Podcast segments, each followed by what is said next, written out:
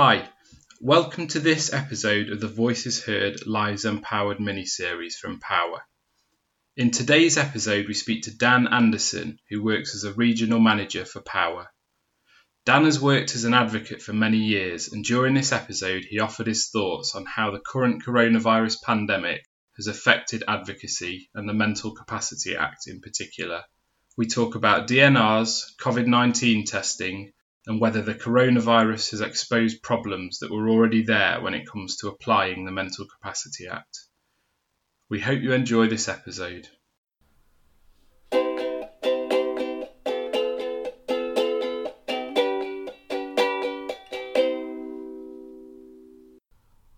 So, as, as a manager of a team of advocates, what challenges do you think the COVID 19 lockdowns thrown up in terms of upholding the Mental Capacity Act? Uh, well, I think it's presented quite a lot of unique challenges, principally because the way the MCA has been set up was never designed to deal with the circumstances that we find ourselves in. I think there's so many unique circumstances that have arisen that, that have required people to think of solutions on the fly. And what we're seeing is a real inconsistency in how the MCA is being applied. I mean, I would add to that the fact that the application of the MCA, particularly amongst in the health sector, wasn't particularly um, great to start with, and that's not meant to any sort of criticism of our, our colleagues in health, but we uh, undertook a project a few years back working alongside uh, NHS trusts in, in, a particular part of the country to help them with their application of the MCA. And we found that compared to example to social care, the application of the MCA in, in health settings is is not great, and the level of understanding varies wildly across across the sector. So it was something that was already struggling to be applied properly, and then a whole new set of circumstances have arisen, and that's made things much more difficult to apply. So I mean, I think, for example, the the, the testing uh, for COVID throws up a particular example of how it's uh, very difficult for the MCA to be applied properly because the idea of health decisions being required to be made by uh, care home managers or staff within care homes is something they've never been expected to do before. Uh, and it's just asking them to muddle through it without particularly any new guidance that's from government coming out to reflect that. Because uh, I think what's happening is people are trying to apply the existing legislation to new circumstances and it doesn't quite fit. And what you'll see there is people applying it in, in, in very different ways with very different outcomes. Definitely, I, th- I, think that's a really good summary of the situation. Actually, uh, I mean, my my sort of experience in, in practice as an advocate is that yeah, the, the awareness of the Mental Capacity Act in certain professionals is is not always there, and I don't think that's yeah. always their fault. I, I think sometimes, especially if it's somebody who's perhaps been working in that field for a long time, t- 20 years plus, they might not have had that training and that exposure to when the Mental Capacity Act first came in. And I think that's absolutely right. I mean, one of the one of the when we did this project, one of the recommendations that we gave afterwards was that um, that the training around the MCA needs to be incorporated when people are gaining their qualifications because at the moment it's a bolt on. It's something people are given, you know, a half day session on at some point every couple of years, and it's not something that is is taught as being really, really important when you're, you know, for clinicians, for example, when you're going through all those years of university and being a junior doctor and all that stuff, it should really be being embedded at that point so that it's understood how relevant it is to all the processes that you undertake. But instead, it's it's it's not. I mean, dentistry is a really good example of that because um, you don't really get an awful lot of training for dentists, and all of a sudden they might be given a patient with learning disability and told you need to perform a capacity assessment. You now need to treat someone um, who has issues around, um, you know, who's not going to be able to give consent for you to put your hands in and around their mouth. And I think it's unfair in a lot of ways to expect a professional who, you know, didn't in their career specifically um, have choose to work with people with learning disabilities to suddenly have all that knowledge and understanding of how to work appropriately with people in those circumstances. It's there seems to be an expectation that you'll just muddle through when you find yourself in that circumstance. You'll go away and you'll read the legislation and figure out what you've got to do. And I think that's an unrealistic expectation. Just to give sort of anecdotal example as well, we, we, we spoke to a nurse about the Mental Capacity Act. We, know, we said the MCA, and she asked if that was something to do with terrorism. And the reason she said that is because her training around the MCA had been 18 months before, and it had been on the same day that she'd been given the prevent training that they're given to deal with potential terrorist threats, and the two things have gotten muddled up in her mind. That's you know tells you how little credence is really given to it. And again, I completely understand it. You know, the NHS is overburdened. The idea that just another thing that you've got to factor into your everyday working, it's a really big lot. You know, it's a lot of information to try and understand, and you're given, a, say, a half day session. So the, the fact that the application of it is, is wildly different is, is not really surprising. Not something that um, you know you can really blame the people trying to apply it for, but it's just something that needs to change fundamentally in how people are taught how to apply this stuff.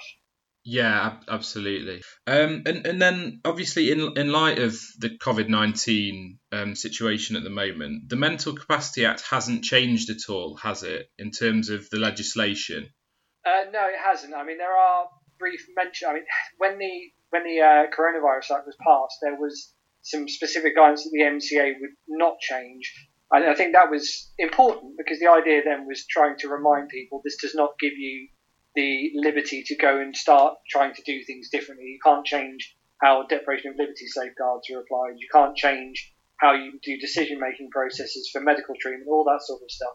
And that's fine. That's that, that was a good point to make to say that this doesn't negate the need for it. But what was lacking was then advice for saying, well, how do you now make this decision in this this new world that we're dealing with? Now that you're going to have to make best interest decisions for people at a much higher rate than you may have done before. You know, during the peak of the crisis, when you had triage decisions were having to be made in hospitals at a rate that's far higher than you would normally encounter, I think it was it was probably important at that point to really give some good guidance to people about how to apply the MCA in these circumstances. And I think that's what's been lacking is just this idea of you can't change the legislation in terms of you can't get around it, but there wasn't that advice of how do you now apply it in a circumstance where you're expected to be, to be making these decisions at a, a much greater rate.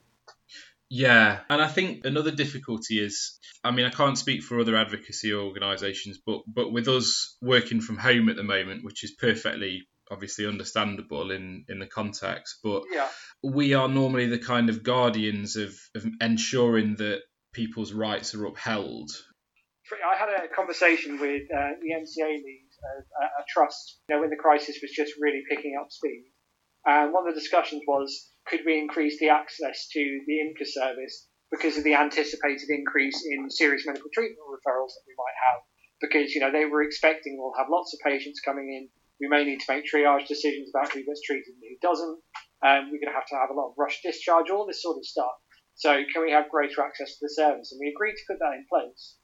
But actually, our number of serious medical treatment referrals didn't go up at all. In fact, for a while, it dropped and that's been seen. You know, I cover a, a region across, um, you know, the whole central and east of, of, the country, and across all the teams that I, I, cover, the number of serious medical treatment referrals did not really increase during the crisis. Now we know that there were hundreds more people going to hospital who were seriously unwell than there had been before, and yet the number of referrals to us did not increase. So that idea that the MCA shouldn't change during the crisis and all the proper processes should still be followed well, that simply wasn't happening because you know we know it wasn't really happening beforehand, but we don't know how many decisions were made that should have had an IMCA that didn't. You know, we, because we don't know what we don't know effectively. But what what we do know is they were happening and we weren't being consulted at the rate that we should be. Now, again, I understand that sometimes those things may be due to expediency and the need to do things quickly, but I think sometimes that gets used as an excuse to to not follow our processes properly as properly as it should be. I don't know if that's the same experience you had working under the MCA, but I, I, you know, did you see a greater increase in SMTs during the height of the crisis? No, no. I mean, I, I, I was expecting the same to be honest, and I, have had I had one case um, that was a serious medical treatment to do with um, COVID nineteen, and I was expecting that to be the first of many. And, and like you say, we haven't seen an increase, and, and in fact, across across all of our services, apart from um, mental health advocacy, we, we saw we saw a dip in referrals, um, yeah. which which like you say, it's I guess it's all hands to the deck to to a point, isn't it? And people have been moving around teams and, and redeployed to be more yeah. effective in in dealing with COVID nineteen. But I, I think, like you say, it is if it, it's a st- statistic we don't have, but I imagine it will be quite shocking to see the amount of people that have gone through without representation. Yeah, no, it, it underlies the problem because if the um, if the use of the IMCA service, if the application of the MCA had been well grounded and you know working properly before the crisis started, I expect we would have seen those number of referrals. But what I expect is that because those referrals weren't being made, you know, pre-COVID, when the crisis hit, you know, that problem was just exaggerated. You know, the fact that the referrals weren't being made. I mean, the DNAR issue has been something we've been um, uh, talking about for a long time pre-COVID, which is if you think of the, the criteria there, that every time a person who lacks capacity and has no appropriate family or friends um, requires a do not attempt resuscitation order, there should be a referral for an IMCA. I mean, there are some circumstances where it may not be necessary, but overwhelmingly the majority would require one. Now, from having done, you know, in my past experience as an advocate, having done uh, paid rep work for uh, people deprived of their liberty, if you go to a care home with a lot of people with dementia, things like that, the likelihood is the majority of people will have DNARs. Now, if every one of those referrals that should come in did come in, we would be overwhelmed by them. But in fact, you know, it, we we get a handful a month, if that. Sometimes, you know, I've seen whole three month periods, you know, whole quarters where we've seen one or no referrals for that at all, which highlights that, you know, in that particular circumstance, it's just, you know, the, the infrastructure for that was not in place before the crisis. So it's no real surprise that when things got worse and people were under more pressure, that that didn't um, improve the way it should have done. And I think it's an opportunity, if nothing else, at the moment to really cast a light on that because we know that blanket DNARs were put in place. We know that there were examples of really poor practice around uh, do not attempt resuscitation orders and the use of other advanced care planning, things like the respect process. There's all kinds of um, blanket decisions that are being made there, and the, you know these are the sorts of things that, as you rightly said, an IMCA would pick up on if they were being consulted with, as they should be. But the fact is, they weren't before the crisis, and they certainly haven't been during the crisis. Definitely, and I think that leads on to the chilling issue. Since the COVID nineteen, I'm sure you you're aware of these kind of stories of blanket DNRs being placed on care homes as a result of COVID nineteen, really, without without regard to an individual and, and their circumstances.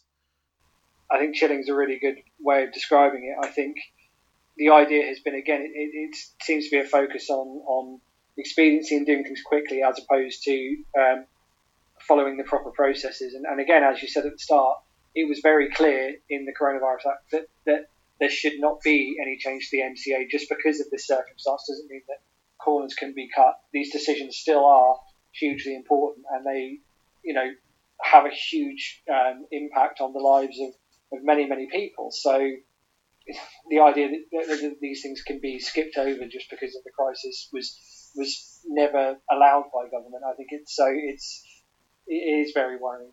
Definitely if we could talk a little bit about the, the COVID 19 testing. Um. I, I've not had any kind of personal experience of having to do an SMT around this. So I guess the first question um, would be what, what does the test involve and, and does it constitute a serious medical treatment decision? Well, that, that's, um, that's a really good question. I mean, looking at it from the perspective of an IMCA, you could argue that no, it doesn't constitute a serious medical treatment because um, a serious medical treatment re- referral must come from a clinician. Now, as I said at the start, one of the issues here is that the testing is expected to be um, undertaken by care home staff, um, and because of that, there is no requirement to involve the clinician. It, so, if a referral was to come to the IMCA service, then it would be from the care home staff, which you know, if we if we're getting into the technicalities of it, means that it isn't technically it's a best interest decision, but it's not strictly a serious medical treatment issue, which to me seems um, an issue of semantics really, because obviously it is a medical a medically motivated decision, so therefore really it should involve um, uh, someone who is medically trained. Now, obviously, because of the scale of the testing, that isn't going to be possible. It's not going to be possible to get a GP or a doctor to come in or, or to, to, to uh, oversee all testing of all individuals. It's likely to be just impossible.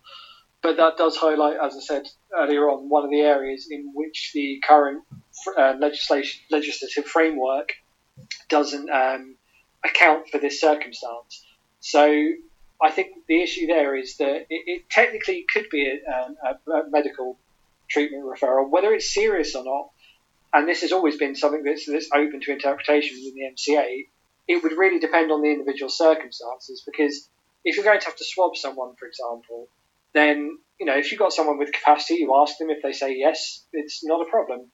For a lot of people who lack capacity or the or are unable to um, comprehend why this is this is necessary, why someone's putting something in their mouth, it may still for a lot of people not be a particularly stressful or unpleasant experience. But there are going to be some individuals who are not going to respond well to having someone trying to, you know, swab the inside of their mouth, for example. Now, we know that there are a lot of um, clients we've had in the past who, going back to the side of dentistry, for example, require sedation um, in order just to have, you know, a dental checkup because it's not going to be possible given their personal circumstances for them to understand or be able to sit in a dentist chair, hold their mouth open while the stranger puts things in their mouth. It's just not something that some people are going to be able to cope with. Now, similarly, in these circumstances, if you're expecting to apply tests like these for people who are in those circumstances, how are you going to go about doing those tests? Now, for some people, it may be necessary that you know restraint is going to be required, or possibly sedation or something similar. Uh, I, I, should imagine these cases will be hopefully few and far between, but they will be out there. And in those circumstances, how do you approach that? And I think it's really pertinent to remember at this point that it's not like you test someone once and then that's it, you never need to test them again. If you're going to be testing someone who's particularly vulnerable in a care home where, you know, as we tragically know, the illness is able to spread very easily because it's such a closed shop. So I, I would imagine you might test someone today, and then if someone develops symptoms or if you have any concerns, you might need to test them again next week. You might need to test them every month or every couple of weeks or even more frequently. I, you know, it's not clear to me yet how often it will be, but it's likely to be a process that requires repetition. Now, if you're going to have to restrain or sedate someone, and as I say, it's not going to be necessary in most cases, but if it is, if you're repeatedly having to do that to someone, or you're repeatedly, even if you don't require that, but the process just causes them distress, even if they're willing to do it, and they find it very, very unpleasant, if you're going to have to repeat that over a period of time, how does that make you feel about where you live? How does that make you feel about the staff who you work with, who it's important for you to trust and have a good bond with, who are required to repeatedly undertake a process that you don't understand and may find very difficult? and um, what I think there is, you know, how where how does the existing guidance support people who have never been asked to make a decision like this before, a best you know a best interest decision for someone um, like this before? How how do you guide them to do um, a decision like this? And can an IMCA even be involved? Now, I mean, I would argue because of the um, the fact that it does have medical implications and you know the seriousness of this you know whether this constitutes a serious medical treatment referral or not i think the serious nature you know you can deal with quite easily because you know covid-19 you know does kill people and if you are someone who is in a high risk group and you're in a care setting then your your risk factors are, are notably increased so i think the idea of knowing whether you are unwell, whether you could spread it to other residents, whether you could, whether it could have an impact on you and the people around you. I think it is important to know whether people have symptoms or not. So therefore, I think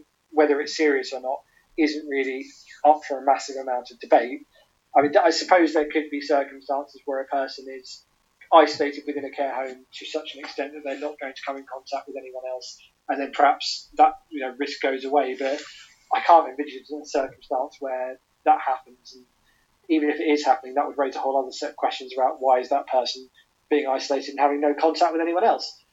So I think the notion of it being a, a serious um, issue is, is, evident. I think I would certainly, if the care home was to come to us and make that referral, even though the current legislation doesn't really give guidance on whether we should be involved or not properly there, I would certainly take on that referral and expect one of our advocates to undertake it because you know the, re- the requirement to represent that person really is there.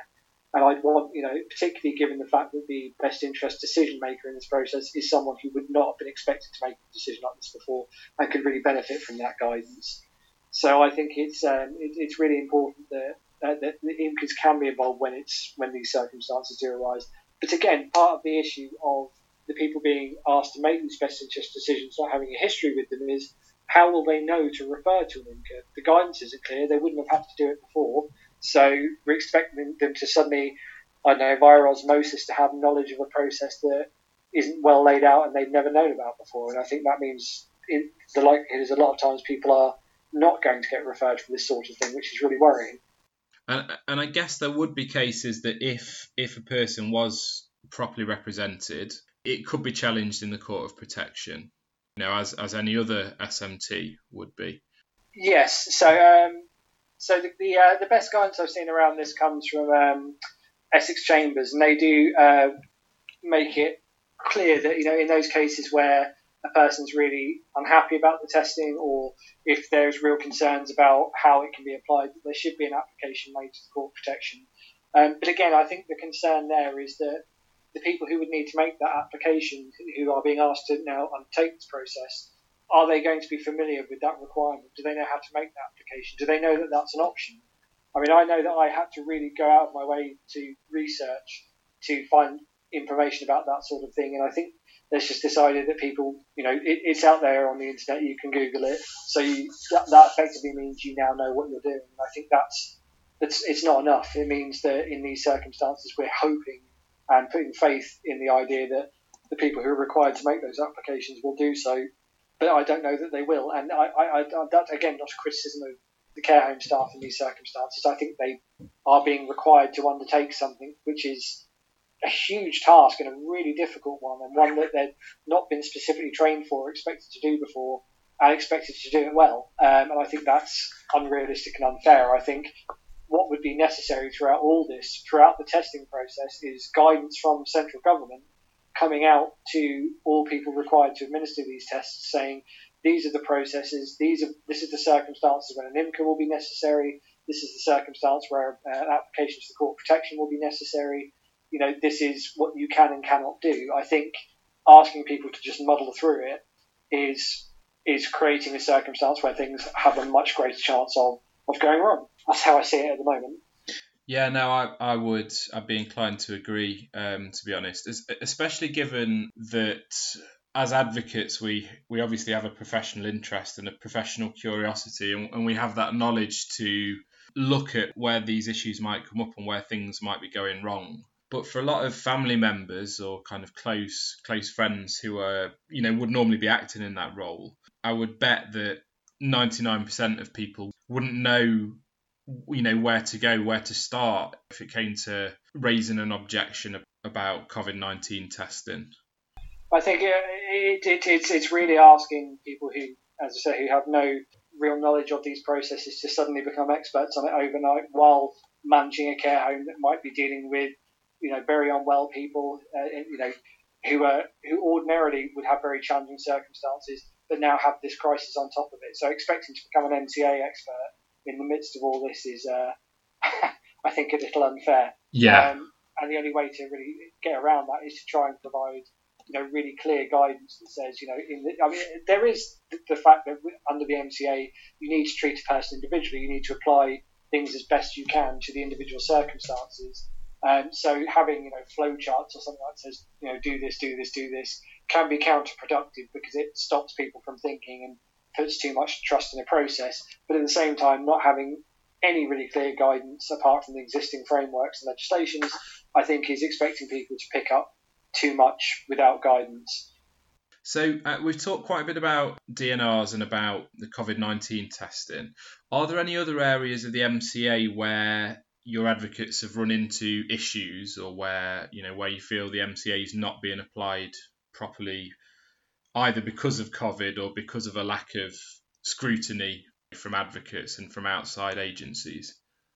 Um, I think some of the areas of real concern for us at the moment, um, and again, it's, it's kind of the things that we, we don't know what we don't know, are the, the accelerated rate of discharge from hospitals has, has thrown up some issues of concern because ordinarily you know, if you have a circumstance where someone's been admitted to hospital, um, perhaps someone with dementia who no longer is, is safe to return home and needs to be considered for um, perhaps a move into care, that would be something where a change of accommodation referral would be made for an IMCA if they obviously if they meet the criteria of lacking capacity and having no appropriate family or friends.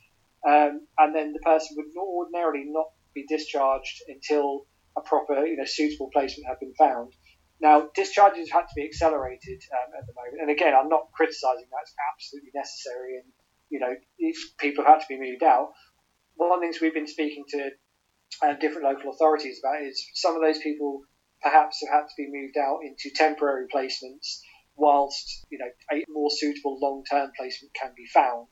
One of the things I think we'll have to see over time is those people who've been sort of put somewhere um, in a bit of a rush to discharge them from hospital, whether there will be proper reviews of those placements in future to see if they are the best place for a person to remain long term, and if it's identified that it's not, how quickly will they be um, assessed for where they can go to have a more permanent placement. Now, again, it's not something where I'm saying we're seeing terrible practice. It's, I'm not criticising the speed of discharges because I think they absolutely are necessary when, particularly during you know the, the height of all this when bed space in hospital was, was absolutely essential. But I think what we'll really need to see is um, how this is applied in the long term. So some of those people who've been moved urgently, do they get picked up and, and properly assessed to where they should go long term, or, or do, if do some of those people get forgotten about? Um, and are IMCAs involved when they should be when the further discussions happen to where they should go long term? Because we wouldn't have been involved in the discussion for the, the urgent discharge because you know that would have slowed down the process. And again, that's fair, but we should be involved for, for qualifying um, clients when the, the decisions about a long term placement are made. I mean, that would be the first thing that I think was, was my concern that came up. The, the second thing would be about the application of the restrictions under the Deprivation of liberty safeguards during the crisis, because obviously you have a lot of people who would ordinarily access day services, who would go out and about to see family, all that sort of thing, and a lot of those things haven't been possible. So there have been required to be additional restrictions where conditions that may be set under the deprivation aren't being met you know, for good reason. Um, we also have heard anecdotal examples of people in care homes who've been have to be restricted to their bedrooms for extended period to prevent um, cross contamination or the risk of infection when there may be someone else in the home who has um, symptoms.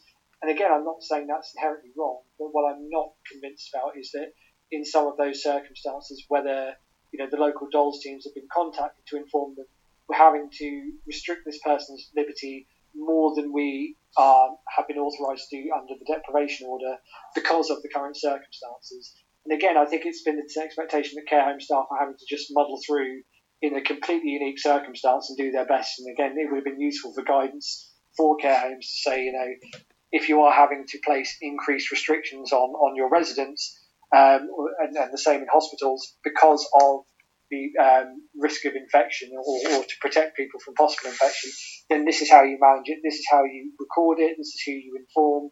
Because again, I don't think any of these things would have been motivated by anything other than the best interests of the individuals concerned.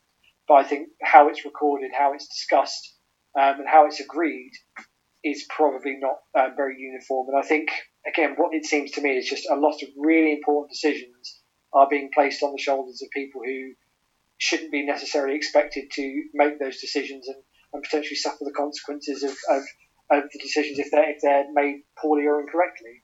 So again, I think some guidance around how to enact the deprivation of liberty safeguards in a lockdown society probably would be useful. It probably would have been more useful a, a little while before, but uh, as we're moving away from that part of the crisis now, but you know, it, it, with the possibility of a second wave and all those sorts of things, I think it's is something that really needs to be discussed, particularly as I think even as the rest of the country feels like it's starting to move out of lockdown. I suspect if you're in care homes and hospitals, that process will be much slower and you will remain more um, secured for a lot longer. Definitely. I mean, yeah, we're, we're talking potentially six months, probably even longer until care homes feel any different to how they are right now, aren't we? Yeah. And, and as you said before, it's the sort of thing that we would pick up on through our, our PR visits, through the you know through the other bits and pieces we do as IMCAs, but at the moment we don't have the level of access that we would usually do, and we're relying on um, what information we can glean from our clients when we speak to them on the phone or by other communication methods, or what we're told by the staff. And obviously, um, if there is some bad practice going on, we may well not be able to spot it in the way that we usually would. So, you know, the risks have increased and the safeguards or the ability to enact the safeguards have gone down. And I think that that just creates a circumstance where the possibility of things going uh, going awry is, is, is, is much higher than it usually would be.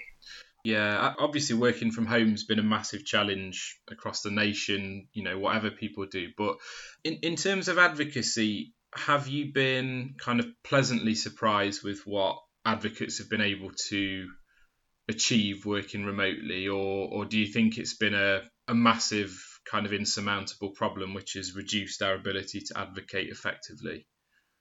Um, I think it's been a um, it's kind of an on the fence answer, but I think it's been a very mixed bag. I've been really pleasantly surprised by the way it's worked in some circumstances. I mean, I think it's really helped our, our staff to, to, to gain a much better understanding of the use of technology. We found that some of the younger clients we work with have really preferred, you know, this remote communication because I suppose that's a, a generational thing of, um, you know, younger people are used to um, communicating more through technology than, than perhaps the older generation are. And I think in some circumstances it's really worked. And we found that some hospitals, care homes, places like that have really helped us by being very, very supportive of providing equipment for their service users to use uh, and, and, ways for us to access them. So some parts have been great. There are some parts where, as I've said just now with the RPR service, for example, where there just is no substitute for face-to-face work. And some of those parts have been, we've been able to, I mean, I've been hugely impressed by you know the colleagues I work with and their ability to make the best of this. But I think um, when you are working with clients who have severe communication challenges, I think there is no substitute to, to that face-to-face work. So that's one of those things I'm really hoping to see back to normal as soon as as soon as is humanly possible. So I, I, as I say, I think it's a mixed bag. I think we've been able to do some really impressive stuff and really um, make the best of the circumstances, better than I ever would have anticipated, if I'm honest. But I do think there are some aspects of the work where um, there really will be no substitute for that face to face. Yeah, no, I, would complete, completely agree with every point you make there, Dan. To be honest, I think by the nature of, of people that get into advocacy or get into health and social care generally, they like human contact. They like helping other human beings and so to yeah. to have to adapt to not being in the presence of them and doing everything over the phone or the computer it has been a massive challenge like you say i've, I've had some clients for example with autism who they probably feel more comfortable speaking over the phone than they would do hmm. in person because it eliminates that that worry about kind of social cues and things like that so there are there are examples of when it of where it works and where it might even be adopted um, yeah long term. But but I, I would agree with you that there are a great many examples of situations where we just aren't able to scrutinize or have that relationship with a client in the same way. I mean, there is, um, you know, necessity being the mother of invention. I, I've seen some really good examples of creative solutions to, to problems that people have come up with. I mean, I was talking to an advocate the other day, and it's one of the first face to face visits we've been able to go back and do with the client. And the issue is that the advocate wearing a mask and having to be socially distant, the client, the relationship they had built up in the past didn't seem to be there in the same way because the client couldn't see the advocate's half of their face. You know, they've got a visor and a mask, so they can only see their eyes, and they can't really, you know, can't see the lips moved. So you lose a lot of the verbal communication from that. And what the advocate did was take in um, a big laminated photograph of herself that she wore around her neck to help the client identify who it was they were speaking to, and that had a, a hugely positive impact. You know, the client was able to remember who she was and, and you know remember the, the relationship that they'd had, and that that helped a massive amount. It's the sort of thing we think that's a that's a, a very creative solution to a problem that we never would have encountered before. And it, uh, I think we're seeing lots of little bits and pieces like that where people are just coming up with very novel solutions to problems that we you know we never thought we'd have to to solve. And uh, yeah, I think that, that, that really helps a lot of people rise to the rise to the fore in terms of uh, coming up with good creative solutions. That's brilliant. I think that's a quite a heartwarming example, really. We've seen the same, haven't we, on kind of ICUs and things like that. These um, doctors with you know full PPE having pictures themselves on their you know like on the badge or something like that, or, or stuck to their uniform. So yeah, no, that's that's really good. Is there anything else that you that you want to kind of mention and get in there relating to kind of the Mental Capacity Act? What this crisis has done is it's really thrown into sharp relief the failings in the application of the MCA that were already in place. And I think things like DNARs, we've been we've been talking about that for a very long time, and have gained very little traction in terms of any change for that. You know, it, the only hope is that some good things can come out of such a you know terrible set of circumstances that perhaps you know now the rest of the country maybe is paying a bit more attention to. There, you know, for a period of time there, it felt like DNARs were something that were in the wider public consciousness in a way they hadn't been before. And my only hope is that, you know, as a result of all this, that perhaps some of that learning can be taken forward and we can actually see that, you know, even if we are able to get back to something approaching normality in the near future, that we don't go back to the same mistakes that existed before.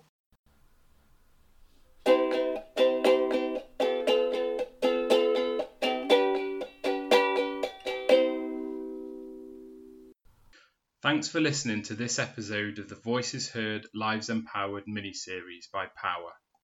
If you'd like to make a referral to POhWER, you can fill out the online form at www.pohwer.net. That's P O H W E R.net. You can also call our help hub on 0300 456 2370. Thanks for listening.